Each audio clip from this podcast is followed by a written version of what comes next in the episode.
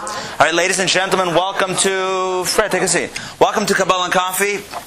Uh, this is a all the way out there. Um, this is our weekly journey into Kabbalah and coffee. Not much of a journey into the coffee. We just drink the coffee. Uh, let's uh, to sugar, right? Possibly. Let's uh, let's pass out the handouts. Please take and pass. Please take and pass.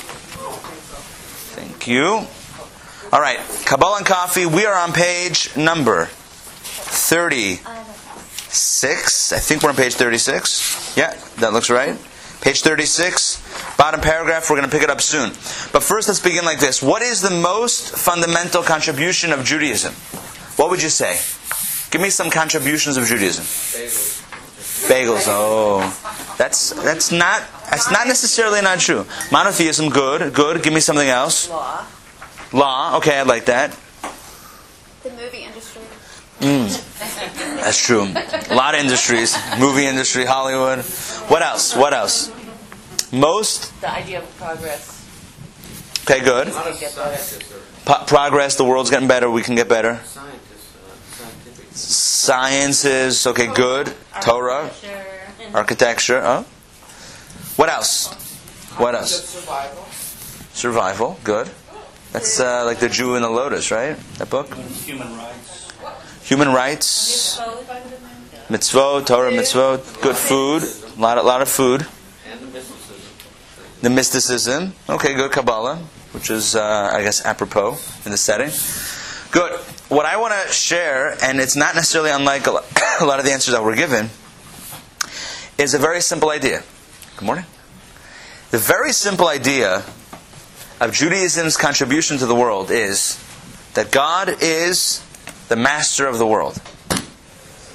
How innovative does that sound? Innovative or not so innovative? Monotheism, right? It sounds like monotheism. But there's a little bit more than monotheism, a little bit more than meets the eye. The Midrash says something fascinating, and I forgot to put in the handout. I have something else in the handout. The Midrash says that Abraham, when Abraham came around, so the Midrash uses an analogy. It says that uh, there's a person walking down a road in a city, in a town, and he sees a palace on fire. He sees a palace burning. Beautiful palace, and it's engulfed in flames. And the man wonders out loud Is this abandoned? Is there not an owner to this palace? And the owner of the palace steps in front of him and says, I am the owner of the palace. So the same thing is true with Abraham, the Midrash says. Abraham saw the world burning. And he thought to himself, Is there not a master of the universe? Is there not a master of the world?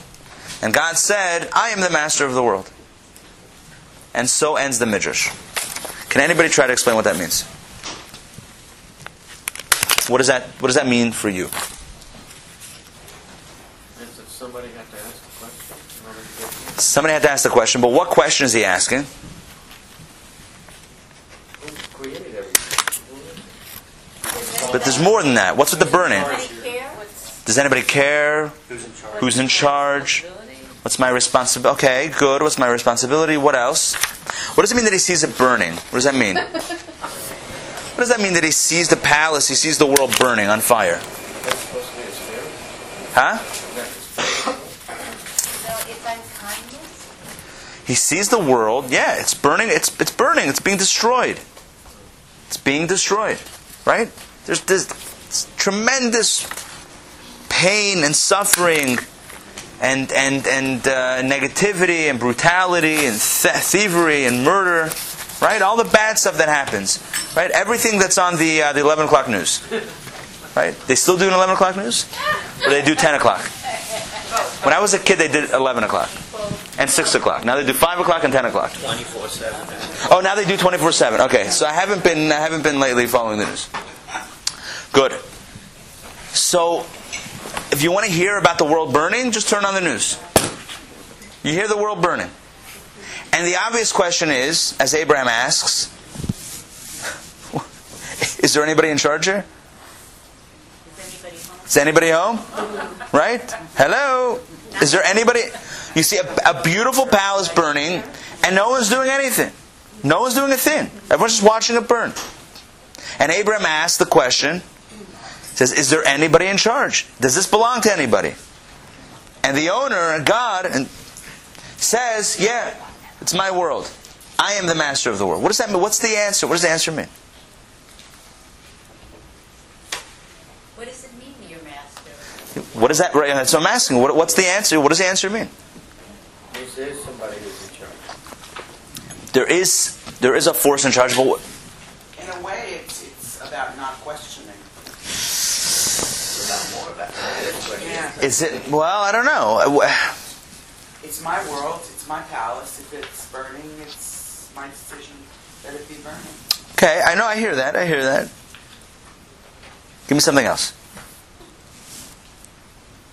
In control. But it's burning. What, are you going to do about it? Where's, where's your hose? In other words, right. In other words, exactly. Stop stop kvetching about it. Stop asking about it. There is a master. Now go do something about it. Why? Because that's what I want you to do. So here we have the beautiful duality of Judaism. Number one, it's God's world. Number two is we are empowered to do something about it, to make a difference in the world. Here we have the two, what seem to be two conflicting energies God's ownership and our Responsibility. And it seems mutually exclusive. And I must tell you that every society, every faith, every religion, every theology, every philosophy has struggled over this duality. How to reconcile God's sovereignty, so to speak, God's ownership, and our responsibility. Because it seems like it's either or. Either we tell a person, pray to God and put your trust in God, and that's it. Or we say, forget about God, do something about it. Judaism says both. Pray to God and do something about it. Pray to God while you're putting, exactly. Put out the fire. It's like they tell the story. Pray as if everything depends on God and act as if everything depends on you. It's exactly what it is. That's the powerful, and I just got the, the chills. That's a powerful duality. That's the, and that is Judaism. That is the powerful statement of Judaism. It's like the guy. We say it again? It's. Well, Nina, you say it again.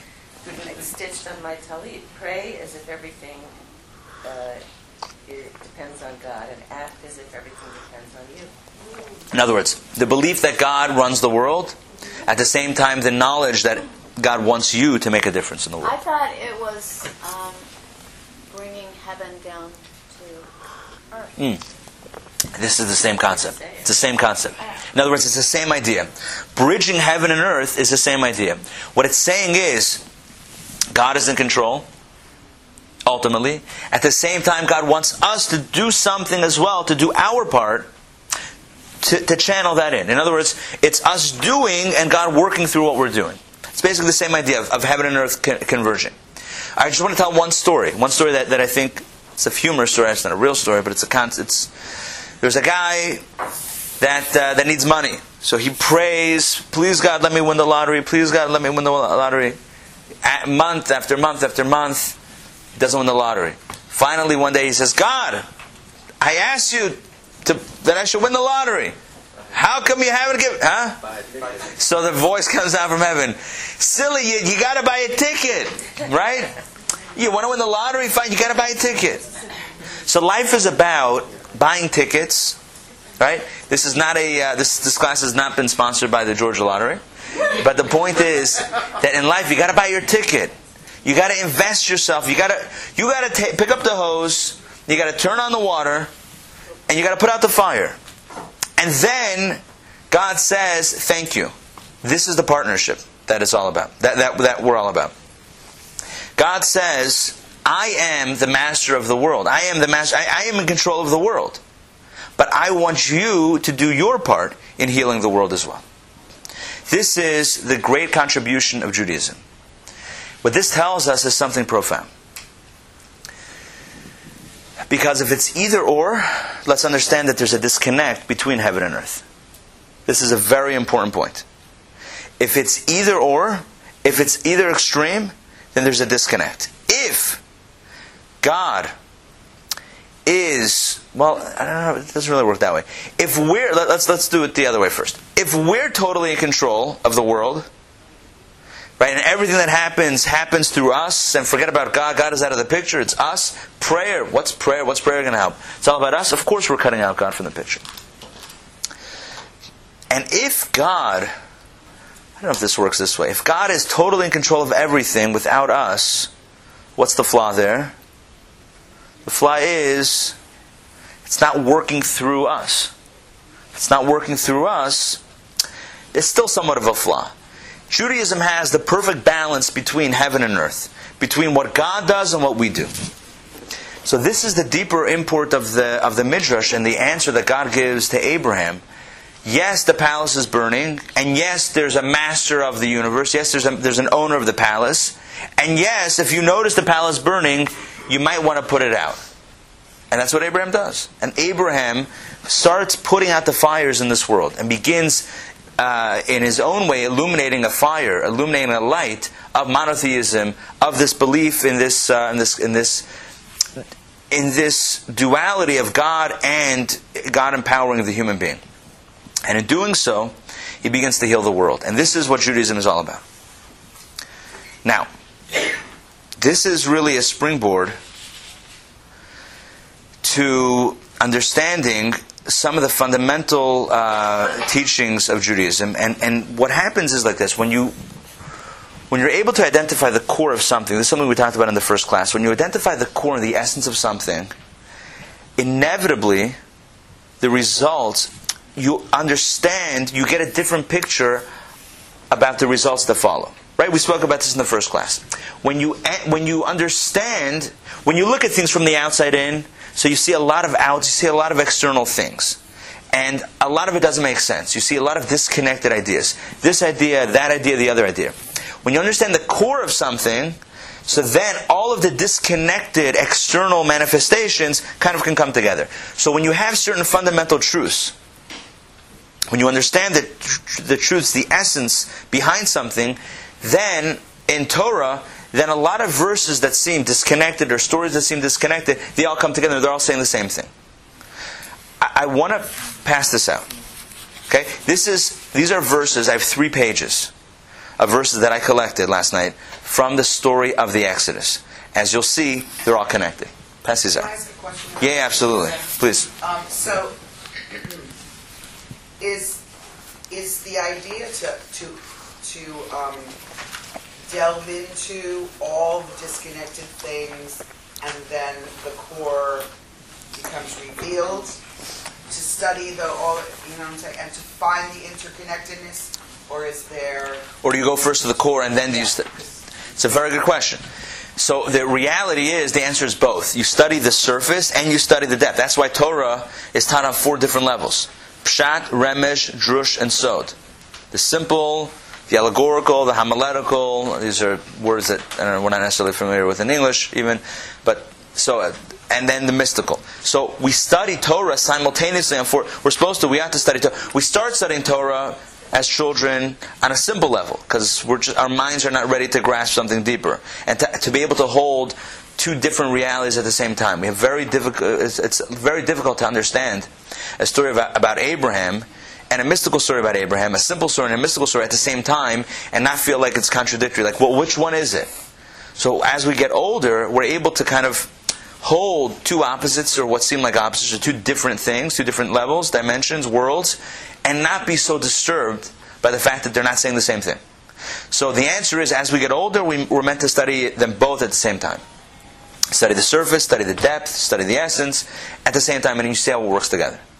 So let's look at the story of the Exodus from, from new eyes. What I did was I went through the entire story of the Exodus from the beginning, from God's first communication to Moses at the burning bush, where God says to Moses, "I want you to go to Pharaoh and tell Pharaoh in my name, let my people go, so that may, so that they may serve me on the mountain, etc." from the beginning until after the splitting of the sea and the drowning of the Egyptians. So the entire story of the Exodus, from the first moment of the beginning of this of the redemption, the Exodus, to the final, you know, the curtain call on the Egyptians. And I what I did was I lifted every mention of what? Of what? Not the plagues, of the purpose of the plagues. Every time that God says, What is the point? This is every mention. Not what's going to happen. Not if you don't listen, then blood, frogs. If you don't listen, then this, then you'll be struck again. That's plague. Why, though? If you don't listen, then I'm going to hit you. Why? Every time God gives a reason, this is it. So let's read them. David, take it away. All right? You will know God. That's the answer, by the way. But uh, but let's. And what I did also is every mention of God, I wrote in parentheses. Is it? I wrote which name of God it is. Okay, so take it away. Want me to just read it I want you to read it. Uh, no, no, you can read it as God. That's fine. God said to Moses, Now you will see that I will do to Pharaoh for with what I will do to Pharaoh, for with a mighty hand he will send them out, and with a mighty hand he will drive them out out of his land. Okay, so this is the first one where God is speaking to Moses at the burning bush, and Moses says, Nah, you find somebody else. Nah, I don't want to do it. I can't. I'm not such a good public speaker. I don't know. What about? Why don't you just send Mashiach? Right? He goes to Shlach Tishlach, the final one. So. eh, I don't know. Eh, Moses is like the reluctant, uh, reluctant hero, right? Uh, the famous uh, literary, uh, what, what, what, what great works copy. The reluctant hero. So God says finally Mo- so after Moses finally acquiesces, says, okay. So he says, now you will see what I'll do to Pharaoh. With a mighty hand he will send them out. With a mighty hand he will drive them out of his land. Why did I quote this one? It's not really what it's not really the purpose, but it also foreshadows the entire experience. What is he saying? You will see what I will do to Pharaoh. What does that mean? Look at the duality here. Who's sending him out? Who is? Uh, I'll- let me ask you a question on, on this. On, I'll ask a question on this verse. Okay, simply, who sends the Jewish people out of Egypt? What's the answer? Based on this. Based on this verse. Based on the verse. Who sends the Jewish people out of Egypt? Based on this verse, who sends the Jewish people out of Egypt? Based on this verse. Huh? What's the answer? Both. Both. Look what he says. Now you will see what I will do to Pharaoh. He will send them out. Who's doing it? Is it Pharaoh sending them out, or am I causing Pharaoh to send them out? Pharaoh is God's instrument. That's what. That's exactly what's happening. Or, in a sense, God is is going to be working through Pharaoh. In a sense, even through Pharaoh. In other words, Pharaoh will ultimately get the fact that he is an instrument, in a sense, and that he has no other choice but to fulfill the will of God. So it's really God and Pharaoh working, right? Little tag team action here, right? Look what's happening. Now you will see what I will do to Pharaoh. For with a mighty hand he will send them out. Why will he send them out? Because I'm doing this to him. Good. That's the opening. You see, the rest of them are more along the lines of the intro of, of the way I set up the text. All right, um, Fred, did you get a copy? We got to hook up Fred with a copy. You got a co- of this this handout. I can't, I can't because I didn't fill out the form for uh, the class. Oh, don't be silly. Ah, I didn't either. They still let me here. All right, continue. Huh? Is there a, like a literal translation of Havaya? Yeah, yeah, yeah, yeah, yeah, yeah. Havaya is okay. So depending on how you want it, there's different. Okay, it's a good question. The question is Havaya is God's name. It's it's re. Um, the letters are re are, are are put in a different order. It's the Yud K Vav K. And by K I mean Hey. It's the Tetragrammaton. It's the it's the holiest name of God in Scripture. It's the one that you don't even even when you're reading from the Torah, you don't pronounce it the way it's written. You don't pronounce. You say Ado, and then you say Noi. You say Hashem. You say, you basically when you read the Torah, when you you, you or when you say blessings, etc. You don't recite. Although it's not there for you don't re, you don't even pronounce the name the way it's written. It's such a such a holy name. So what does the name mean though? So so in Kabbalah. So if you want to refer to the name, because Kabbalah gets into the different names of God, so you just restructure the name, you reorder the name, you put the Hey instead of the Yud, followed by Hey, followed by Vav, followed by Hey. You do Hey, Vav, Yud, and then you leave off the last uh, the last Hey. So it's Havaya. Fine, Havaya. So it's but what does it mean? So it says, so there are different meanings of the name. Number one, on a simple level. First of all, Havaya is a contraction of Haya, Hove, V'yiyeh, which mean past, present, and future. So what it is, is some, it represents the name of God. Morris, did you get a copy? Do we have extra copies? Yeah, if, it's, if, if we can pass around the extra copies, Jen, send them around. Thanks. Um, good morning. Good to see you. So it's a contraction of Haya, V'yiyeh, past, present, and future as one. Which it, what, what, and what does that mean? Maritza, let me take one copy. What it means is it's the power of God that transcends time and space and all of created reality. In other words, it's the energy of it's the power of God that is completely beyond nature, creation, everything that we know and love. Everything that's involved in creation. What in Kabbalah was referred to as the entire Seder Hishtalshelut, enti- not only our reality. Our reality, physical reality, is, as Kabbalah explains, at the bottom of an entire mechanism of creation, a factory that pumps out, boom, the final product is our world. We come off the assembly line, boom. The entire process, the entire assembly line, is part of creation because it's all about creation. Havaya is the divine name, is God as beyond the entire system of creation, beyond the assembly line, beyond the entire Seder Shalshot chain and order of evolution of creation. Also, Havaya means creator in a sense. But creator that's beyond have, have, Havia, Havaya is also creation or creator, but it's beyond creation. It's the undefinable. The undefinable that you can't even box in by calling creator. Because creator means that that's what you are, you're a creator. In other words, and this is true with any description. With any description, as soon as you describe something, you're boxing it in. You're saying it's this and not something else. Right? Even if you give 10 different descriptions, it's these 10 and not something else. How do I know? Because you only told me these 10. So if we call God creator, it means, well, God's creator. What, what else is God? God's not not creator. Right? God, it's almost like God has to create because He's the creator. What else is He going to do? If, if you're the creator, you're going to create. But God is beyond creation. God doesn't have to create. Even as He creates, He doesn't have to create. Huh? Beyond Hashem. Well, no, no, no. That's what I'm saying. Hashem as creator. Oh, so my point is like this: that Havaya also means creator, but in a non-creative sense, uh, non-creator sense. In other words, in other words, it's past, present, future. Huh? It's being. Right. It's like it's. cre- You know, Bereshis bara Elokim. In the beginning, Elokim creates. So bara, right, creation is associated with the lower name of God, Elokim. Havaya is the source of creation, but not limited to creating. In other words, the creative source is Havaya, is the essence of God. Now, in general, when I say essence of God, in general, sorry, when you get very specific, even Havaya is not the essence. Anochi, I is the essence, or you are the essence. Right? When we talk about you or I, without names, any name is not the essence. But more general sense, when, when comparing names uh, relative to names, Havaya is the most essential name. So of the names, Havaya refers to the essence. If you, get, you split more hairs, you realize, oh, that's also not the essence. The essence is higher than any names. But that's, that's another discussion. The point is, Havaya is creator that's beyond, that's not pegged as creator. It's the source of the creative power, but it's beyond creation. It's not limited to creation. Anyway, Yeah, but Ari, can Yeah. you break it down for me? Because it's, I don't know, it's kind of, I don't know what, you, I don't really, it's not registering. Okay, so all you have to know is simply like this. No, no, no. Okay, good. All you have to know is simply this.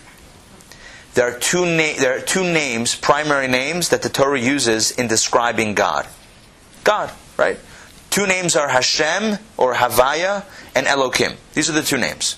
Elokim, Elokeinu, etc. Hashem. When we say bracha, Baruch Atah Hashem, Elokeinu, Melech Olam. So we say both names, Hashem. Yes, but you're saying that he, Havaya is the creator, but he's not here to create. Uh, so Havaya is the source of creation. In other words, the energy, the infinite energy that's required to create something finite, the infinite energy that's, re- that's required to create something physical, right?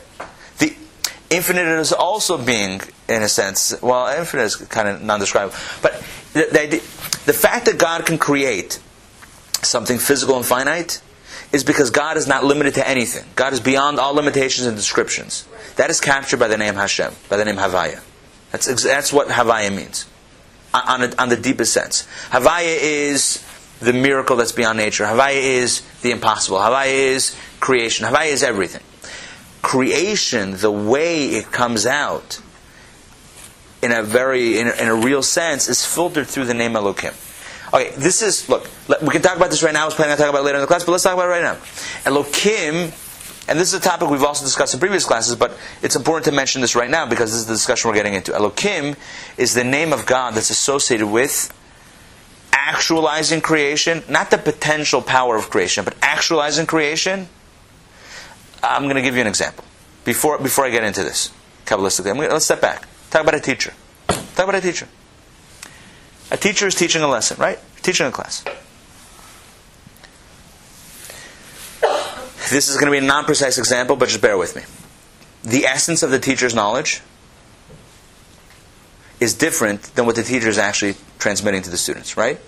How would you, or instead of me presenting that, how would you describe the difference between what the teacher knows and the process of actually teaching and transmitting to a student? Anybody? Yeah. The teacher is translating so that the students understand, hopefully, what the message is. Give me more than translating. Give me more than Putting translating. on a level that they can understand. So the right. So one thing is translating it, but I would say, and, and I think this is what you meant as well, that it's more. It's even more than just translating it.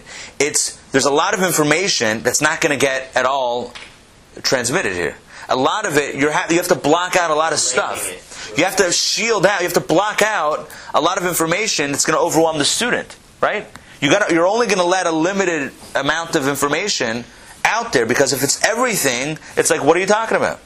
Right? If, if you put out the whole situation the way the teacher understands it, right? You take the entire block of information and say, here it is. The student says, what are you talking about? I don't I have no idea what you're. You need Elokim. Elokim is the power of Tzimtzum. Elokim is the power of contracting information, of, of, of minimizing information, of blocking out, shielding out the vast majority of the information, and only allowing a limited amount, and even that limited amount of information, speaking it, transmitting it, teaching it on a level with the words, with the examples that the student can understand Like a lesson plan. like a lesson plan. Right. So the entire, the totality of the information or the knowledge of the teacher is, in a sense, beyond definition, or beyond, it's beyond this definition of the lesson plan. And then the lesson plan. So in the process of, but you can't create the lesson plan if you didn't have the information.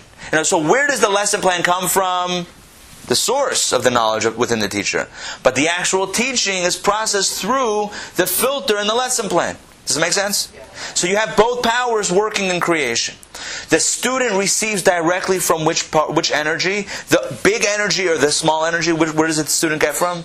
The smaller energy. That's why we say, where does creation come from? Bereshit bara Elokim. Creation comes from Elokim. Where's the real source of creation? Of course it comes from Hashem. Of course it comes from Avaya. Of course it comes from the, the infinite power the, the power that has that the ability to create. The lesson plan doesn't have the ability to teach. It's because you have all the information that you can then make a lesson plan from that information. Without the information, what would, what would be the lesson plan? If you just contract nothing, you're not going to get anything. You got to start with. So I, that's a it's a crude example, but it's somewhat of a, a way to put uh, to put hands and feet on it, so to speak. If that makes any sense. Anyway, so that's so Hashem and Elokim. So Hashem is the infinite power the power that's beyond creation, the power that's beyond the entire uh, mechanism of, of, of our reality, past, present, and future as one. So that's that's what God is. That's what Havaya is. Okay, and God says, look, and again, here's the point. God says, don't think that I am. This is going to be the point. Don't think that I am disconnected from your reality, right? Because you would think, well, this Havaya has nothing to do with creation. This is actually the whole point of today, right here. This is happening right now. The whole point is to understand that what God wants with this is to, is to know that Havaya is not disconnected from the world. Because when, again, the student thinks, oh, what am I getting? Only the lesson plan. Right? Only Elokim. Well, we think that where does creation come from? Elokim. I have no connection with uh, with Havaya. But God is saying here, you're going to see what I'm going to do to Pharaoh. Pharaoh's going to let the Jewish people go. Why? Because of me. Because of Havaya. All right. Continue with the next uh, with the next text, please. Therefore. Therefore, say to the children of Israel, I am God, and I will take you out from under the burdens of the Egyptians, and I will save you from their labor, and I will redeem you with an outstretched arm and with great judgments. I will take you to me as a people, and I will be a God to you, and you will know that I am God, your God, who has brought you out from under the burdens of the Egyptians. Look at this. Look at this. You see what happened here? Look at the Havaya and Elokims. Uh, we need to break this text down. Hold on, hold on. We got to slow it down. We got to slow it down. This is huh? Take a breath. No, no, we, we really have to slow this down. Look, look what's happening here. This is before any plagues. This is Exodus 6, 6, 7. Okay, look what's happening here. Again, this is before the plagues. God is speaking to Moses and he says, Tell the Jewish people. Now, we have to step back another second. Hold on. What were the plagues for? Were they for the Egyptians or for the Jews? Have you ever thought of that question? You would automatically think that who were the plagues for? The Egyptians. There is as much of an education that needs to happen for the Jews as the Egyptians. In fact, and you'll see it over here,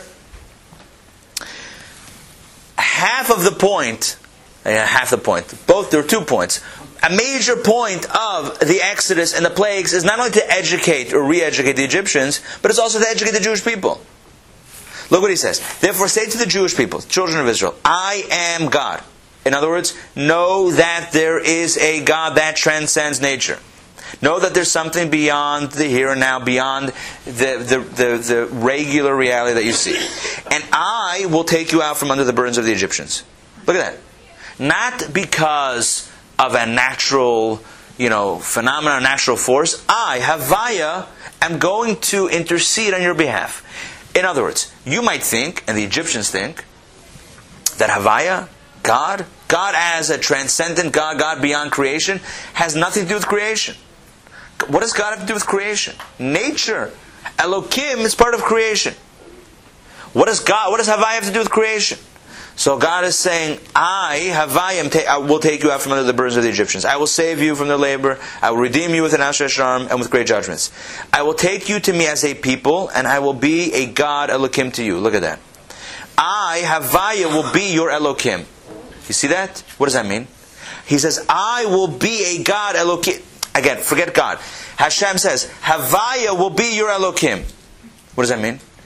I'll manifest to you as Elohim what my. In other words, your Elohim, what is your Elohim? Everyone else, everyone else says, what is their nature? Disconnected from God. Mother Nature has nothing to do with God.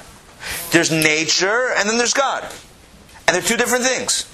And God is not involved in nature, and nature doesn't have anything to do with God. In other words, and you, for the children of Israel, the Jewish people, will know because of the Egyptian exodus, because of everything that happens, you will know that I am Elohim. I am your Elohim. Your force, your everyday. In other words, when everyone else takes a seed, the Talmud says, the Talmud says this, when everyone else takes a seed, that every other nation on earth takes a seed, puts it in the ground, right? Plows, puts a seed in the ground, waters it, and it grows. What do they say? They say that's the way it's supposed to be. When a Jew does it, a Jew prays. A Jew takes the seed, puts it in the ground, and then davens, knowing that nature is no different than God. God is nature, nature is God, it's the same thing. And so you want it to grow, it doesn't naturally grow. There's no nature, it's all God. It's God happening on a consistent basis, or God performing something on a consistent basis. So it seems like maybe it has its own energy. It doesn't have its own energy, it's still a divine act. Growth is a miracle. The fact that you take a seed, you put it in the ground, the seed rots and disintegrates, and then it grows into something makes no sense. Go figure it out. Makes no sense. Oh, no, no, no, that's the nature, that's how it works. Why? Because that's nature. Why? You know it says in, in Tanya that nature is a word that we use when we have no idea to explain how it works? That's what it says. What is nature? Nature, teva. It says, what does teva mean? What does teva, what does nature mean? Teva, the sandals. You know the sandals? It's called teva because in Hebrew teva means nature and they're na- nature sandals. Anyway, teva, it's true. Teva says, what is teva? Teva is something that you that you use. It's a word. Nature is something that you use. The word nature, teva, in, in Hebrew script, something that you use when you can't explain something. So you say, well, why? Oh, that that's the nature of something. we figured out, science, we figured out that the nature of this, when you combine this with that, the nature is because this, uh, because the nature is volatile, and this nature is, and this, and this enzyme and, and, and chemical, the natural reaction of it is to do that. Why? Because that's the that's the nature. Why? Because the nature. As soon as you say that's the nature of something, what you're saying is you can't explain it. That's what you're saying, right? Yeah, because if you could explain it, you would explain. Once you go, once you pull out the nature card, say, "Oh, that's the nature." You pull out the nature card. What that means is you can't explain it. And what that means in Judaism is, well, there's God. Well, God was here all along, but now maybe maybe you'll real, maybe you'll recognize it, or maybe you won't. But that's that's the choice that we have. The point is, God is saying, what's the Exodus about? So that you know, you, the Jewish people, the Egyptians will get schooled also, but you also need to get schooled. And the schooling is you you need to know as a people, you the children of Israel need to know that I am your nature all the nature, right? When the grass grows, when you plant something and it grows, nature, that's me. I want you to know that. And how are you going to know that? I'm going to take you out of Egypt.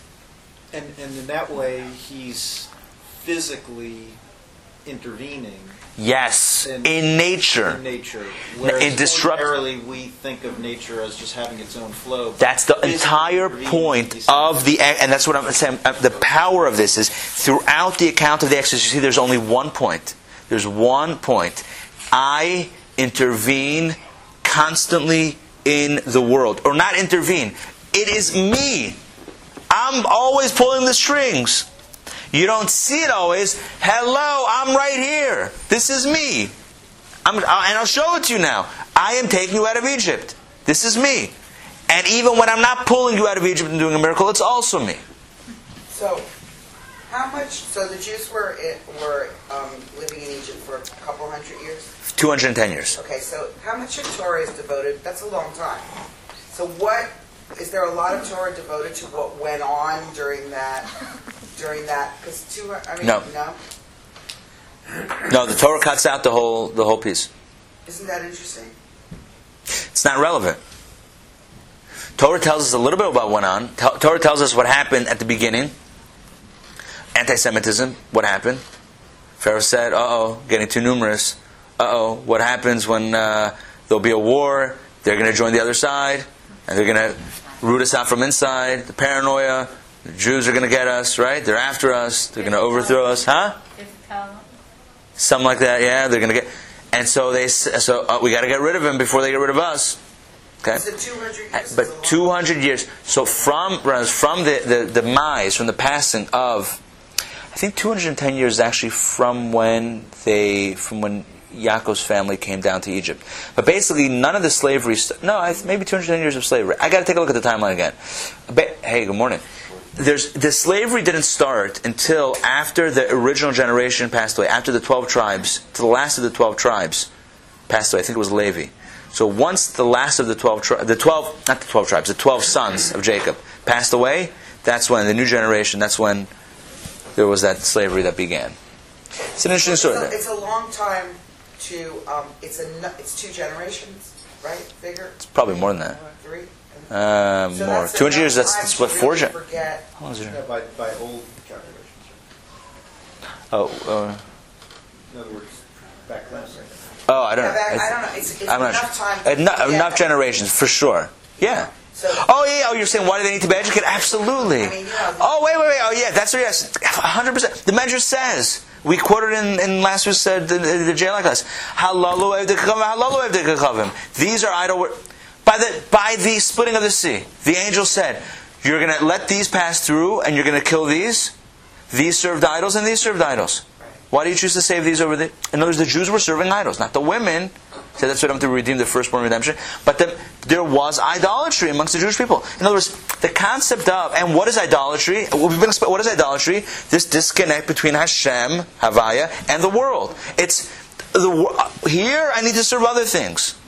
I need to serve the sun and the moon and the stars, or I need to serve the dollar. I need to serve whatever it is. I need to serve the stuff here, the nature. I need to serve the earth. I need to serve, right? The, whatever it is, the agriculture. I need to serve these things because God, God is, God's out of the picture. That's exactly idolatry, and that and the Jewish people were stuck there as well. And so God says, we need to educate. And the education is going to happen through this process. We'll bring 10 plagues that demonstrate my power, my dominion, my control over what's happening on earth. It's not just me separate from the world. I am, I am running the show. And even when it doesn't look like I'm running the show, I'm also running the show. So, and with all the suffering and all the, with the slavery and the burden of the slavery, they, Jewish people had to believe that maybe God wasn't there, so it had to be. Hundred percent. A hundred percent. It's like, where's God? Right. Right?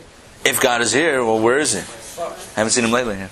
Is there, uh-huh. i- i- if you, if you are a fully observant Jewish person, can, is it possible to worship Elohim and miss the point? Words, What do you mean by worship In other Elohim? words, to worship the God as you see it in creation, but not get, like you're talking about the first level, second level. If you, if you got stuck at the first level, Here's the deal. If you know, God, you, you did it purely according to the literal reading of Torah, but you never sort of transcended. You never got beneath that to the Havaya where he says, I am Havaya, your Elohim, and you just worship your Elohim. now Is here, here's the deal. If you believe, if you know that Elohim is Hashem. But let's say you Then don't. you're safe. But let's say if you. So what do you think? So- it seems to me like you could theoretically, and I could even see it practically. Say, not not if you're read, not if you're reading Torah, because if you're reading Torah again and again, v'yadayit hayom v'ashavos levacha, you should know and place it to your heart, ki Hashem hu Elokim, that God, that Hashem is Elokim, Yevayu Elokim. So it's to, you can't really Yeah. do a do a reading of Torah or studying of Torah and miss that. I that. think if you live long enough too, you're, you're not going to miss that part. Just life teaches you that has a, has its way, guess The point I'm trying to make is when you when you talk about how as a child you start at that level. you right? know? You start literally at the Elohim level in a way, right? Because you can't see that transcendent. But as but even when you start there, my point is like this: even when you start there, if a child says, um, you know, simply simple a child's simple faith and belief that God created this world. Right? Forget about God is greater than God didn't have to create; He's greater than creation. Forget all that philosophy stuff, the, the Kabbalah of it. But that God created this world, and that everything here is God. That's it. And it was, it's almost like the simpler the faith, the more accurate it is. See what I mean? Yeah, In other words, believing true faith in Elohim is faith that Hashem is Elohim. It's disconnecting it and saying, well, Elohim is one God, a different God, and Hashem is a different God. That's when we get into trouble. But I, I think if you start with a, a uh, from a place of purity, you're not going to go there. A more pure place is, well, God created the world. Like it's so simply right. God created the world. Yeah. It's not. It's not any more complicated than that. So everything. Yeah, that's helpful. Thank you. Donna, sure. Donnie has something. Okay. Who? Oh, Dell. Yeah. Um, I, the whole thing sounds like a dog and pony show to me, that he has to put on the show for the Egyptians and for the, uh, the Hebrew people to convince them that they need to do something. Why? I mean, God is God. He's got all His power. Why not touch their hearts and their minds and make this happen without this violence? And without Hence the story of Abraham in the palace. Well, he's doing it anyway. He's doing it in a physical form. But he's doing it. But he's doing it in order to educate.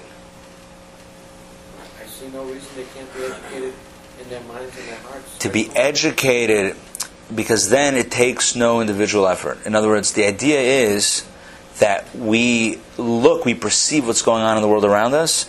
We take it, we think about it, we take it to heart, and we change because of it. For God to transform us into beings that know the truth would be to defeat the whole purpose of life. If we were miraculously transformed into beings that saw truth and knew truth, we would be, God has beings like that. They're called angels. So God doesn't need us to be angels. Perfect, you know, knowing everything, and believing everything. God wants us to work it, right, to, to, to work it out on our own, in a sense. The fact that they were worshiping idols Yeah. would show that they were interested in trying to worship something or somebody to explain what was going on. Sure. They were in search of truth. Sure. So certainly would help if that truth would, was coming to them to enlighten them that, no, this is not where I am, this is not what So, in a sense, that's what the plagues are doing. In a sense, that's what the plagues are doing. The plagues are demonstrating God's God's um, dominion, God's force, God's control, God's uh, reality on earth. That's the entire purpose of the of the of the plagues. In a very And- physical way, also. In, In a way, very physical way. natural, physical way. They're all the beasts die, the locusts. It's, it's Right. Now they're all, in a sense, they're all miraculous, but it's all happening on the ground, and it's all. And I will tell you that the, uh, the Midrash tells us that four fifths of the Jewish people did not go out of Egypt. Do you know that? Four fifths. Yeah, yeah, yeah. It says four fifths of the Jewish people did not want to leave Egypt. They did not want to leave. And in the plague of darkness, one of the reasons for the plague of darkness is so that when the Jews died, the Egyptians wouldn't see. Four fifths of the Jewish people did not leave. They were they perished They in Egypt. died? They died. From the plagues? They died, yeah, part of the plagues. They died during the plague of the firstborn. They didn't leave Egypt. Because they were just afraid of the change. Not afraid or unwilling to embrace. So, They, it says that's what we tell the Rasha. That's by the Seder. Right? What do we say at the Seder? What do we say to the Rasha, to the wicked son? What do we say? Yeah, you dull his teeth, but after that, what do you say to him? I don't know what that's. Is it- At the Seder, at the Passover Seder, what do we tell the what do we tell the child? What do we tell the, the wicked son? If you were Because of what God did to me and No. to you? no, that's the you say if you would have been there, you would not have been redeemed. What's the message there? What's the message there? What's the message there? There, you wouldn't have been redeemed. The Rebbe explains it's a message of hope. You tell the rebellious son, say, in Egypt, you wouldn't have had a chance. If you didn't want to go, if you didn't want to be on board, if you said that's for you guys, you would have been knocked out. But in the future redemption, it says, with Mashiach, it says, Lo yidach nidach. No one will be left behind. So you say, Iyata, if you were there, you wouldn't have been redeemed. The positive message is, but now, come on board. And you, even if you don't, if you don't want to come on board, you'll be brought on board anyway. It'll be good. Anyway, the point is, though, that four fifths perished. Four fifths didn't make it. So how many is that about? Well, we know that the Jews that left Egypt, there were 600,000 uh, men of military status between 20 and 60, which puts the figure at about 2 million people. Two million dollars? No, 2 million that left. So you figure 2 million is one fifth, so that's, uh, that's about 10 million people, yeah. Not to muddy the waters further, Okay? but I have, I have heard of explanations of the Exodus, you know, that, that all the plagues could have been caused by natural phenomena. Okay? Volcanoes and algae blooms in the water turn the water red, and then carbon monoxide arising from the Saying it could all be natural. and and that and that perhaps uh, God was saying to the to the Jews, you know, this is going to happen anyway. You need to leave, so it won't affect you. You know, if you stay. You know, That's not what God says in Torah, though. Now, the fact that it could have been that it could have been executed through natural phenomena like volcanoes and winds and, and locusts, why not? Why not? But that's God. That's the point. So who's nature? If right, if you're re- watching the Discovery Channel, the History Channel, saying, "Oh, nature did it," oh, so God wasn't involved, then again you're missing the whole point. That's the whole point, right? If you say to yourself, "Ah, I can explain it. There was a volcano. Oh, so it wasn't God." Gewalt. That's the point. The point is, God is working to to do something on earth. No, I'm with you. And it could have been a volcano. Who cares? Torah doesn't say how it happened. Torah says that it happened. But Torah, God says, you know who's making it happen? I'm making it happen. Maybe through a volcano, through a wind, through a locust, through this, through that, through a whoever. Who cares? Through a tsunami. It's going to happen. But you should know this is me. And I'm calling the shots. I'm calling it like the babe. I'm calling it. You know the called the home run? Huh? The famous called shot? All these natural disasters are, are that go on today are lessons for us to learn. I, th- oh, now that's okay. Now, now you're getting it. Now, so, what do we do about natural disasters today? All right, let's say that as a separate topic. Wait, wait, we got it. No, that's a very sensitive. We got to say there's another topic because when the Torah tells us something, then that's a lesson. When we say, "Well, there's a tsunami," what that means is I need to. That's another story. Or because there's something over there in Haiti, that means that there. That's a completely different picture. That's and that's a dangerous place. I'm saying, I'm saying we have to be careful with that. The Torah clear. All we know, what we know is what God tells us, and that is, I'm bringing plagues on the Egyptians. How that happened, who knows? I'm bringing plague. I am bringing the plagues. You should know that it's me that's doing it, and through this you will know me. That's what he's saying. That's all he's saying. Very simple. that's my So- point on that, Rabbi, is that, you know, like you said, he's bringing the plagues on the people, and we say God is almighty, can do whatever he wants, but it's always done in such a cruel and violent, and to me, heartless way that you have to destroy Now, that's another story. Cruel and heartless. Okay, good, good. Way, you know.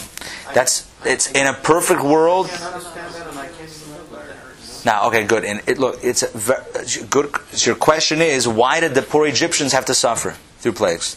And, and the Jewish people too. You said they were destroyed, but the Egyptians. I mean, my goodness, there's lots of other ways that I can think of with my finite mind. Right. You can do this. So this is a more this is a this so this is a more elaborate discussion on the nature of how God operates and the concept of what the Egyptians were doing and how every plague is mida kenega mida is is a is a um, a consequence that fits exactly what the Egyptians were doing to the Jewish people, and it's a it's a it's a much more elaborate discussion. So let's hold off on this discussion, and it also touches on the nature of punishment and reward and all that good stuff. That's another discussion that's taking us too far off topic. Yeah. So when you say nature is a way for us to explain things that we don't understand why happen, Right. then Mother Nature could be the tsunami because you know how a tsunami is formed. You know where a hurricane comes from. Where do they come from? A tsunami from an earthquake from the core of the earth. So what caused the earthquake? You just keep going and going. Right. I was just saying is we, we know to a certain extent, and then we say, well, okay, because the plate shifted. Why the plate shift? Because that's their nature. Because God intended. Because the nature is that after a certain while, but at a certain point you hit a brick wall and you say, I don't know. That's just the way it is. Mother. Nature is the unexplainable. No, Mother Nature is God. Same thing. Right. That's the Jewish belief is Mother Nature is, is the same thing as God.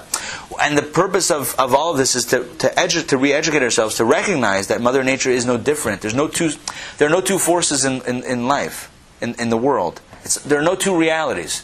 One God means there's one God. That's it. This is pure monotheism. There's only one thing in tr- control. mother came from instead of father nature. Oh, I have no idea. I mean, I just. Oh, in Kabbalah though, it makes sense. Feminine. It could, no, in, correct. In Kabbalah, as we'll see, it makes sense because Havaya, the more distant energy, in a sense, the more transcendent energy, is more of the masculine, and Elokim, which is more of the present energy, is more feminine. So there, there is a, there is a that does actually make sense. But the point is that Havaya is Elokim. So the The masculine feminine duality, it's part, it's two sides of the same coin. It's the same thing. Yeah.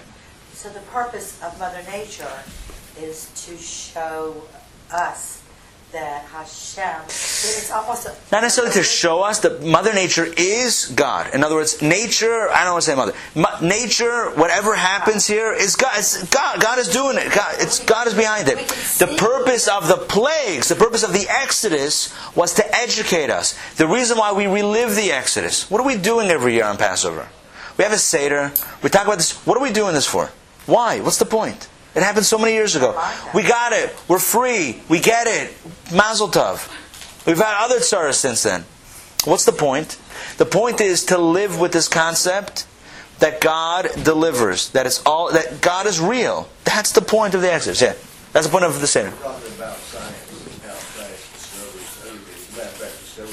mentioned, they can even explain scientifically how the oceans split. Right. Yeah, yeah, that's that, that's yeah. That's what Brad was saying. But what has man created besides discovering it? You know, even matter we discovered. So it's the difference between creation and discovery. Right. No, no, I'm with you. Eh, but but I'm saying even no, I'm with you. I understand. In other words, we we can discover what was what God already created. No, I get that. But I'm saying even even if anyway, okay, good. I'm just gonna say something we said before. I think we're all on the same page. Okay, good. I hope so. Let's go. Let's keep on moving. Oh, so again, and you will know that I am God, Havaya, your God, Elokim. I am God, your God. I am Havaya, your Elokim, who has brought you out from under the burdens of Egyptians. In other words, you should know that it's again. There's no the nature. Right? There's no nature here. It's only Havaya. Havaya is Elokim. Okay, good. Let's continue. David, take it away. I will harden Pharaoh's heart, and I will increase my signs and my wonders in the land of Egypt. Pharaoh will not hearken to you, and I will lay my hand upon the Egyptians, and I will take my legions, my people, the children of Israel, out of Egypt with great judgments. The Egyptians shall know that I am God when I stretch forth my hand over Egypt, and I will take the children of Israel out of their midst. Oh, you see that? So the last sentence there is critical. The Egyptians shall know that I am God. So in the previous reading, it was the children of Israel shall know that I'm God. And again, know is different than believe, as we talked about before. What does it mean to know? Right? To know means you know. You know it like you know something that's real. You know it like you know it. Right? It's not something I believe that God I believe in God. Ah, you're gonna see you're gonna witness this now. I'm saying that I'm gonna take you out of the land of Egypt. I'm, I say that the Nile's gonna turn into blood. It's gonna turn into blood. Right? It's not natural for it to do so. So what's happening? This is me. And you should know this is me. When the Nile doesn't turn into blood, it's also me. And you're going to know this. You're going to get it. And every year you're going to relive it. And you're going to once again sear it into your, into your mind. You're going to once again recommit to this concept. That I am real, yeah. So he's saying this to Moses. Yes. So he's. Why do you think it's necessary to lay it all out, from sort of to give Moses the game plan before he does it? Forget it, Moses. Or He's giving us the game plan. This is going to be the purpose of this. If the purpose is if the purpose is to take the Jewish people out of Egypt, could have happened in a split second. But that's not how education works. Education is a process. God could have miraculously airlifted the Jewish people out of Egypt without a bullet, without anything, without a, a shot being fired. Boom, the Jewish people find themselves in a very safe place instantly. Could have happened. And no one gets educated. Nothing changes. The purpose was about education. That's not what I'm asking. What I'm asking is why is he? Why does he tell Moses Why this? is he saying what he's going to do as opposed to just doing it? Because if you don't say what you're going to do, you're going to miss the point. In other words, if you don't know why this is happening, you're going you're going to get so. Conf- number one, they would get they would not know what's going on. In other words, the Jewish people are Moses. In words, wh- Why is this happening? They know why it's happening. That's what we're being, this is this is going to be an education, and so that we know what happened. Otherwise, we think that the Egyptians that the plagues were just to take the Jewish people out of Egypt, and then you can ask the question, why do you need plagues for? So without this, you would ask a question on the whole story. I needed a game plan. We, we need to know the game plan to know why this happened. Okay, continue. So said God, With this you will know that I am God. Behold, I will smite with the staff that is in my hand upon the water that is, that is in the Nile, and it will turn to. So by the first plague, before the first plague, God says, what is the point of the plague? Not to, he's saying not to punish Egypt, so that you will know that I am God. Right? So that you will know that I am God. And who is saying this? So said God. Moses is saying this to Pharaoh. In other words, you, Pharaoh, shall know that I am God. God says God. Okay, continue. Uh, Moses said to Pharaoh, Give me a challenge. When shall I entreat for you, for your servants, and for your people, to destroy the frogs from you and from your houses, that they shall remain only in the Nile? He said, Tomorrow. He, Moses said, As you say, in order that you should know that there is none like God, our God. So Moses, after the plague of the frogs, Moses says to Pharaoh, "So tell me, you want the frogs gone? When?" Pharaoh says, "Tomorrow." He says, "No problem." So that, why? So that you should know. In other words, it's not just okay. The frogs will go away. It's you call it. You tell me when you want the frogs gone. You want it tomorrow? This time? Same time? Twelve o'clock, high noon? Done. Why? So that you know that who pulls the strings, that who is in control there, that there's none like God, our God. There's who is our God, who is our Elohim, it's Havaya. Our nature, our, the force that we that we believe controls the world is God. It's not any other force. We don't have a misconception, or at least we're getting to that place as well, that there's two realities. There's God, but then there's what what makes the world go round. No, what makes the world go round is Hashem. All right, continue. I will separate on that day the land of Goshen upon which my people stand, that there will be no harmful beasts there, in order Oh, sorry, that should be beasts. beasts I must have been listening to some music. like, wow, that's some seriously harmful beats there, man. in order that you know that I am Sick. God in the midst of the earth. Right? So again, he says, uh, uh, so there, this was the plague of the wild beasts, or the beats. DJ's gone awry. Um, so what's the point? That in Goshen, where the Jews lived, there were no there were no beasts there. Why? So that you know that I am God in the midst of the earth. What does that mean? It's almost like this. And I think that this this connects the last, the, the, the previous two readings. It's almost like it's too easy to say, oh yeah, Havaya can get involved, but when Havaya gets involved, then everything else breaks. Right? When the, when the miraculous gets involved, then there's no discernment, just everything goes. And here he says, no, no, no, no, no. You tell me when you want the frogs gone. In other words, there's still a concept of nature here as well. There's still a concept of time. In other words, the miracle is working through a time. Does this make sense what I'm saying now? The Havaya, the power of I'm controlling, I'm forcing the hand, God, right, with the plagues or removing the plagues or creating the plagues, is going to also work through a specific time. Havaya and Elohim converging. Yeah, the plagues, the wild beasts, are going to be differentiated by space. This space, yes, this space, not. In other words, Havaya is again working through Elohim. Does this make sense what I just said? If yeah, okay, Also, I think it makes what sense. I find interesting is that God um, could have spoken directly to Pharaoh, but uses Moses as the intermediary because Pharaoh doesn't know the God that Moses is talking Right, that's what we're going to get. Yeah, this is this is the whole point. Pharaoh has no clue what, you, what we're talking about. To Pharaoh, as we said last week, we started the conversation last week. To Pharaoh, God, the ultimate creator, the original creator of everything, has nothing to do with what goes on here on earth. What goes here, uh, here on earth is, I'm a God, the Nile's a God, the sun is a God, this is a God. There are different things, force and control. God, what does it do? Moses says, "Hello, this is this is what's making it." As, as, as the, As the conduit. Absolutely. Yeah, Moses is the teacher. But again, the point, and the last point that I mentioned, though, I think is a powerful one, and I think without it, a lot of the nuance gets missed here, is that the purpose is to know that Havaya is Elohim. Therefore, the Havaya, the miracle, is working through time and space. It's working through some natural uh, uh, criteria as well. Okay, continue.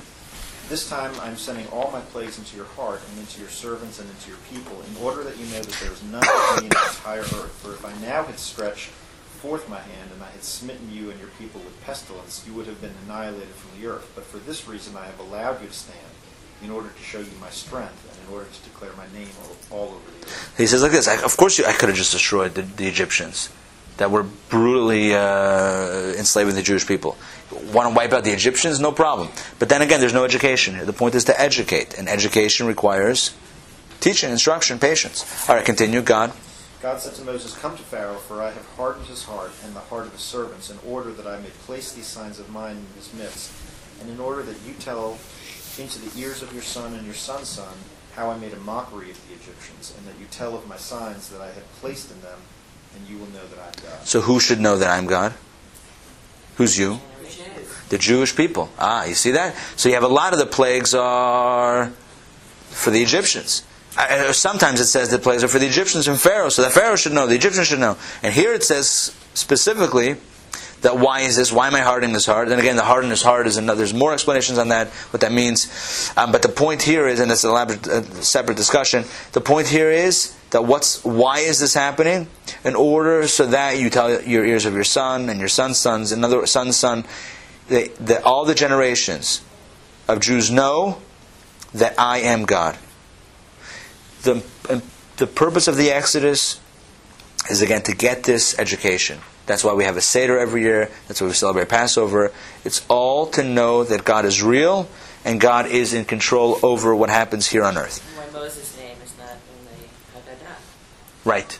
Yeah. Moses' name is not mentioned once in the in the Haggadah in the in the in the, uh, in the Haggadah. It's about knowing God. It's not about knowing Moses is the teacher, but as a student, what are you being educated? Not about Moses, about God. That's the point. Continue. I will harden Pharaoh's- heart, and he will pursue them, and I will be glorified through Pharaoh and through his entire force, and the Egyptians will know that I am God. Okay, this is by after the tenth plague, and, and, and Pharaoh says, "All right, you can go now." So then God says, "It's not going to be so easy. I'm going to change. Pharaoh's going to change his mind. I'm going to help him change his mind, and he's going to chase after you." God says, "I will cause this to happen." Why?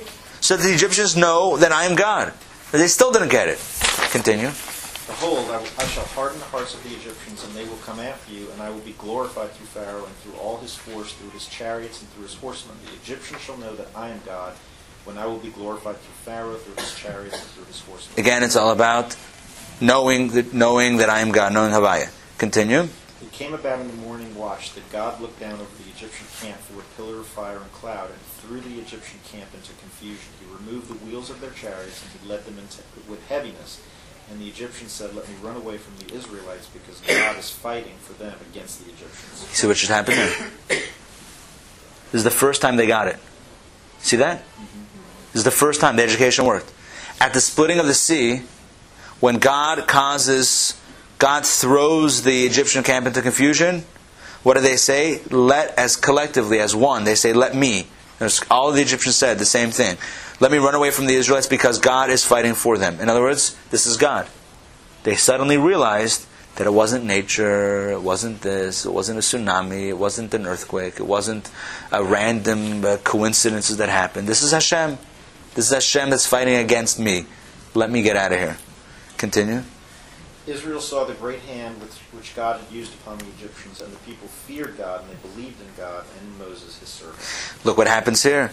The Jew, so the Egyptians get it, and now finally the Jews get it. All happens in chapter 14 of Exodus 24, 25, and 31. The education is paid off. Now the splitting of the sea is concluded, and the story of Exodus is done. Why This would is- God want us to fear him? Huh? Why would God want us to fear him though? What's wrong with fear? Depends how you translate fear. Fear mean fear? Fear, yeah, fear is awe, knowledge of something greater than oneself. Fear is a sense of, of, of greater than a distance, as opposed to love, which is closeness. Fear means distance, love is closeness. Anyway, the point is here that um, they got it. They believed in God. In Moses' servant, I, that's that Moses was was not acting on his own accord and whatever, but believed in God and Moses, i.e., that Moses. Sorry. Yeah, go ahead. But I had. Actually, if you fear another person, like if you fear your boss, that's idolatry. Yeah, that's exactly what it is. Yeah, that's what it says. It says in the good books. If you fear, it says if you. It says if you get angry, the Talmud says it's not Kabbalah. The Talmud says Kol hakois, whoever gets angry, ki'ilu oved avodah is like they're serving idols. Why? Serving idols. Why? Because what does anger mean? Anger means that you're upset because you feel like that person did. There's you're putting control in that person. There's, if you give that person control or that circumstance control, and you pull it away from God, it's idolatry. In a subtle sense. If you fear, also the same thing with fear. If you fear, like, oh no, it's it's not uh, sufficiently connecting with the source. 100%. Absolutely. And again, all of this, the entire story, I hope was, was, this was clear. From the beginning and throughout the journey until the conclusion, all of it was about one objective that the Egyptians should know Hashem Havaya and that the Jewish people should know Havaya. In the last two texts that we read, the Egyptians finally, though, even when Pharaoh let the Jewish people go, he didn't say, Now I know Hashem. You know the only time beforehand in the story of the Exodus he says Hashem? He says, I know that Hashem is more righteous than I.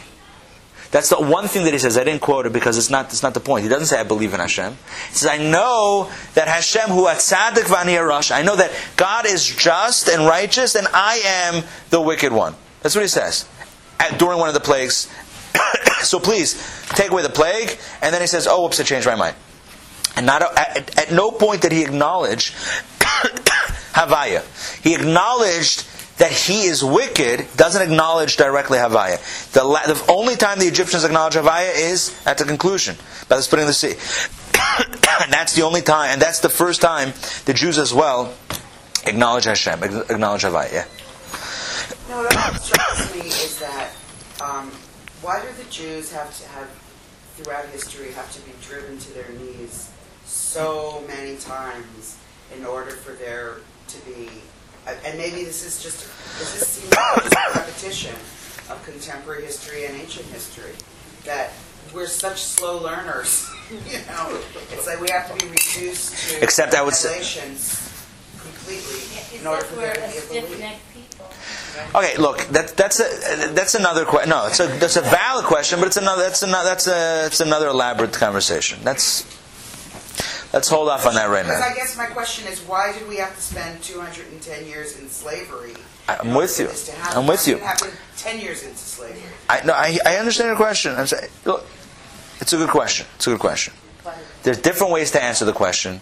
There's, you know, it says that Egypt was the Kor HaBarzel. It says it was the, I don't know how you translate it, it was the, how you purify metal, the ore or something. You burn it down, you smelting, smelting by, no, that's smelting by, what, smelt, it, it was, it forged us as a nation. You know, the pressure, the, the slavery forged us, created a strength that, uh, that we're still living off of, that determination, stiff neckedness, that, in a good way. Um, there's also look. There's diff- different ways to, to, to analyze it. At the end of the day, huh?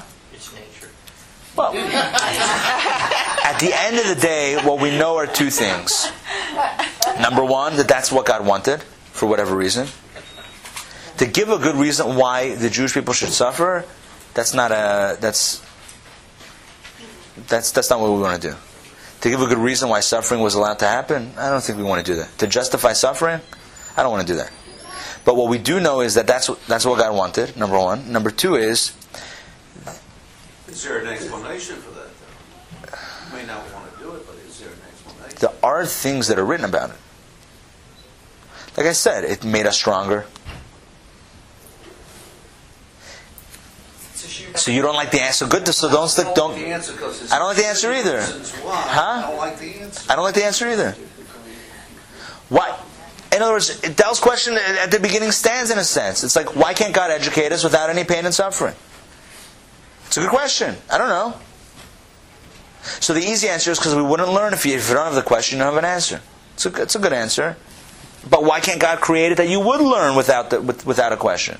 Why can't God create it that you do grow without difficult, without challenge? Why can't God, God who creates everything, why can't He create a system where there's exponential growth without challenge? Because we know, because the answer is, well, there can't be challenge without. Look, it's a good question. Just the way God, uh, God, God, God set nature. Anyway, what's the point? Right? It's nature. It's the nature of things. The nature of things is you don't grow unless there's challenge. Good, that's the nature. Why is it the nature? That's the way God wanted it. Anyway, look, I'll tell you this. I'll tell you this.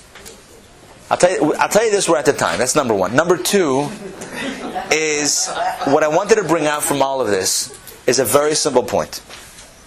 The Egyptians come in to the picture. Pharaoh comes onto the scene. Even the Jews arrive at the scene. At the beginning of the Exodus, after the 210 years of slavery, the word on the ground is the Egyptians are our masters. The Egyptians say Pharaoh is our master. Pharaoh says, I am your master. The, the Egyptians say the Nile is our master. There's a lot of gods. That's at the beginning of the story. The beginning of the story is there's a lot of gods. There's a lot of are a lot of forces, a lot of things to serve, a lot of things to respect, a lot of things to behold as, uh, as, as deities and, and to worship. That's how the story begins. At the end, everyone says, We know God. That's how the story. That's this is the difference between the beginning of the story and the end of the story. The beginning of the story is there are multiple gods. Nature is a god. Pharaoh's a god. The taskmaster is a god. The whip is a god. The bricks are a god. Food is a god. Everything is a god. At the end of the story, Hashem is the God. That's the point of the Exodus. That's one point. That's the point from the beginning. God says this is what it's for. During God says this is why I'm doing it, and at the end, the Jewish people and the Egyptians acknowledge that this is what we learned. That's the point. And again, it's important also to know the terms Havaya and Elokim. Clearly, what that means. Havaya is God.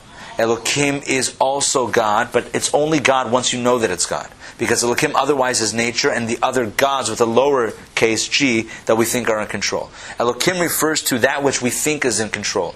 The point of the Exodus is to know that what is really in control, Hashem. Hashem is Elokim. All of the other forces that you see in the world, they don't really exist. It's really only Hashem. It's really only Hashem. That's the only reality. Is that why at the end of Nila we say Hashem hu Elokim seven times, a hundred percent. Because if there's one thing that we need to know, it's this point. And and, and the Shema also, the most seminal teachings, right? The most seminal verses of Torah express the same point. The most seminal, seminal moment in Jewish history, the Exodus, expresses the same point. The most fundamental contribution of Judaism is the same point. Hashem Hu Ha'elokim. We say it seven times at the conclusion. First we say Shema Yisrael. Shema Yisrael says the same thing. Hashem Elokeinu. What does that mean? Shema Yisrael Havaya Elokeinu, Havaya Echad. That's what we say. What does it mean? Hashem Elokeinu. The Lord is our God. The Lord is one. I, I took out the Lord here in the translation because what's Lord and God? It's the same thing. I didn't want to differentiate. That's why I translated both as God. I specifically changed the translation in this handout. As I, with parentheses, the one, one Havaya and one Elokim. It's the same thing. Shema Yisrael. What does Shema mean? Not only listen, get it, hear, listen. Shema means more than just, you know, you might want to. Li- Shema means Havana v'hasaga means understand, get this point. This is the point. Why do you think we put it on the scrolls on our doorposts? Why do you think we wear it on our arms every single day? Because it's the most important statement of Judaism, and it, ca- it, cap- it encapsulates, it captures the entire point of Judaism. From this, everything else flows. There's only one. There's only one force. This is monotheism. This is Abraham. This is Shema. This is Yom Kippur. This is Pesach. This is everything. There's only one point. The one point is there's Hashem. Hashem is in control. There's nothing else. Shema Yisrael, hero Israel. Hashem Elokeinu, the Lord is our God. God is our God. Hash Elokeinu, our power. What do we pray to? What do we look to? Do we look to Wall Street? Do we look to our bosses? Do we look to the ground? Do we look to droughts? Do we look to this? Do we look to, you know, Greece? What do we look to? The, the euro? What do we look to? Hashem. Hashem is Elokeinu. Other nations have their own Elokenus. Pharaoh had his Elokeinu. He said, I am Elokeinu. I am your God. The, the Nile is Elokeinu. Right? The stars are Elokeinu. Everything else is Elokeinu. We say Hashem Elokeinu. Hashem is our Elokeinu. Hashem and Elokim are the same. Hashem and God is one. There's only one. There's nothing else. Nothing else exists. Yeah. So in this last thing, why does it say Elohim?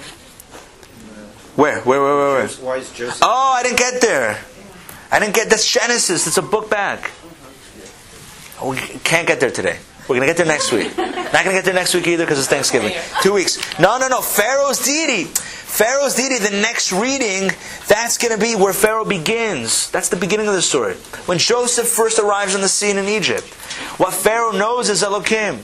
He knows power.